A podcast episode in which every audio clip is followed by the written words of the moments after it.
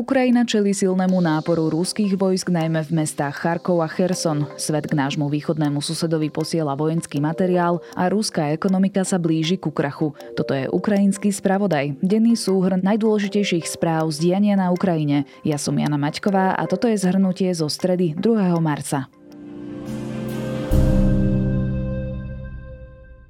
Druhé najväčšie ukrajinské mesto Charkov od skorého rána čelilo silnému útoku zo strany ruských výsadkárov. Podľa ukrajinskej armády výsadkárske jednotky napadli miestnu nemocnicu. V uliciach sa ozývala streľba a explózie. Rakety zasiahli budovy univerzity, radnice, polície a bezpečnostnej služby. Podľa starostu mesta ruské jednotky obsadili železničnú stanicu a prístav.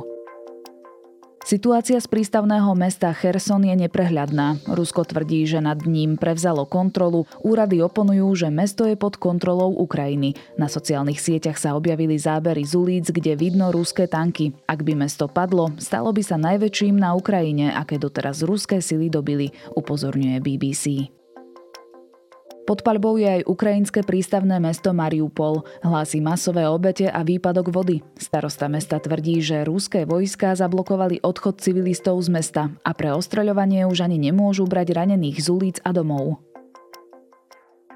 Ruskí vojaci postupovali aj k mestu Enerhodar, v ktorom je záporožská jadrová elektráreň. Stovky miestnych ľudí a zamestnancov zablokovali jednotkám cestu a nedovolili im prejsť do elektrárne. Slovenskú ambasádu v ukrajinskom Kieve sa rozhodli evakuovať. Konvoj zložený z 26 osôb a 10 aut už smeruje na Slovensko. Okrem slovenských občanov sa evakuovali aj novinári z Británie a Nemecka, aj niekoľko občanov Ukrajiny s deťmi. Ukrajinský prezident Zelenský vyhlásil, že za 6 dní invázie prišlo Rusko skoro o 6 tisíc vojakov. Agentúra Interfax Ukrajina informovala, že od začatia invázie zomrelo viac ako 2000 ukrajinských civilistov. Pravdepodobne vo večerných hodinách sa má uskutočniť druhé kolo rokovaní medzi Ruskom a Ukrajinou. Miesto nie je známe. Moskva trvá na požiadavkách, ktoré sformuloval Putin, a teda aby Kiev uznal Luhanskú a Doneckú ľudovú separatistickú republiku a suverenitu Ruska nad poloostrovom Krym a uskutočnila sa demilitarizácia Ukrajiny. Prvé kolo rokovaní v pondelok konkrétne výsledky neprinieslo. Denník Ukrajinská pravda zároveň priniesol informáciu, že ukrajinský ex-prezident Janukovič, ktorého zvrhli zvrhli po rozsiahlých demonstráciách v roku 2014 a uchylil sa do Ruska, je teraz údajne v Minsku. Kremeľ ho chce vraj vyhlásiť za ukrajinského prezidenta.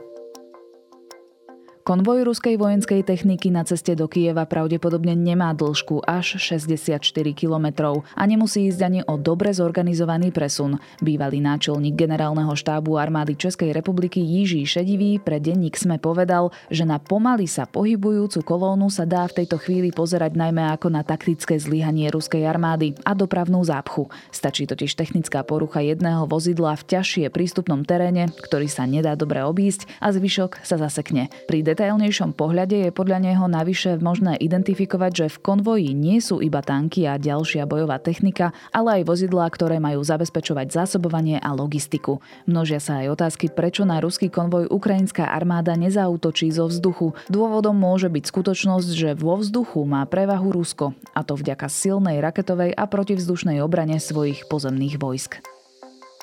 Na Ukrajinu smerujú ďalšie dodávky vojenskej a zbrojnej pomoci. Na ceste sú protilietadlové a protitankové rakety, ako aj zasielka tureckých dronov. Útočnú vojenskú techniku slúbilo Ukrajine medzičasom aj Španielsko. Fínska vláda na Ukrajinu pošle raketomety, útočné pušky a muníciu. Americký prezident Joe Biden povedal, že USA poskytne Kievu priamu pomoc prevyšujúcu miliardu dolárov. Slovenská vláda dnes schválila pomoc, ktorá Ukrajine dodá 10 miliónov litrov motorovej nafty a takmer 2,5 milióna litrov leteckého paliva.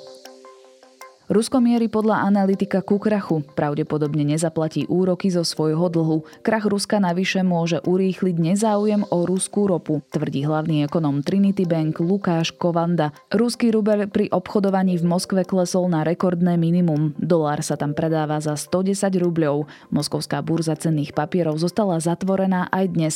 Ruská centrálna banka ju zatvorila v pondelok, keď na ruskú ekonomiku dopadli dôsledky západných sankcií. Na dnes je to všetko. Ďalší prehľad z diania na Ukrajine si budete môcť vypočuť zajtra večer a zajtra ráno v riadnom dobrom ráne sa pozrieme na to, aká je situácia na našich hraniciach s Ukrajinou.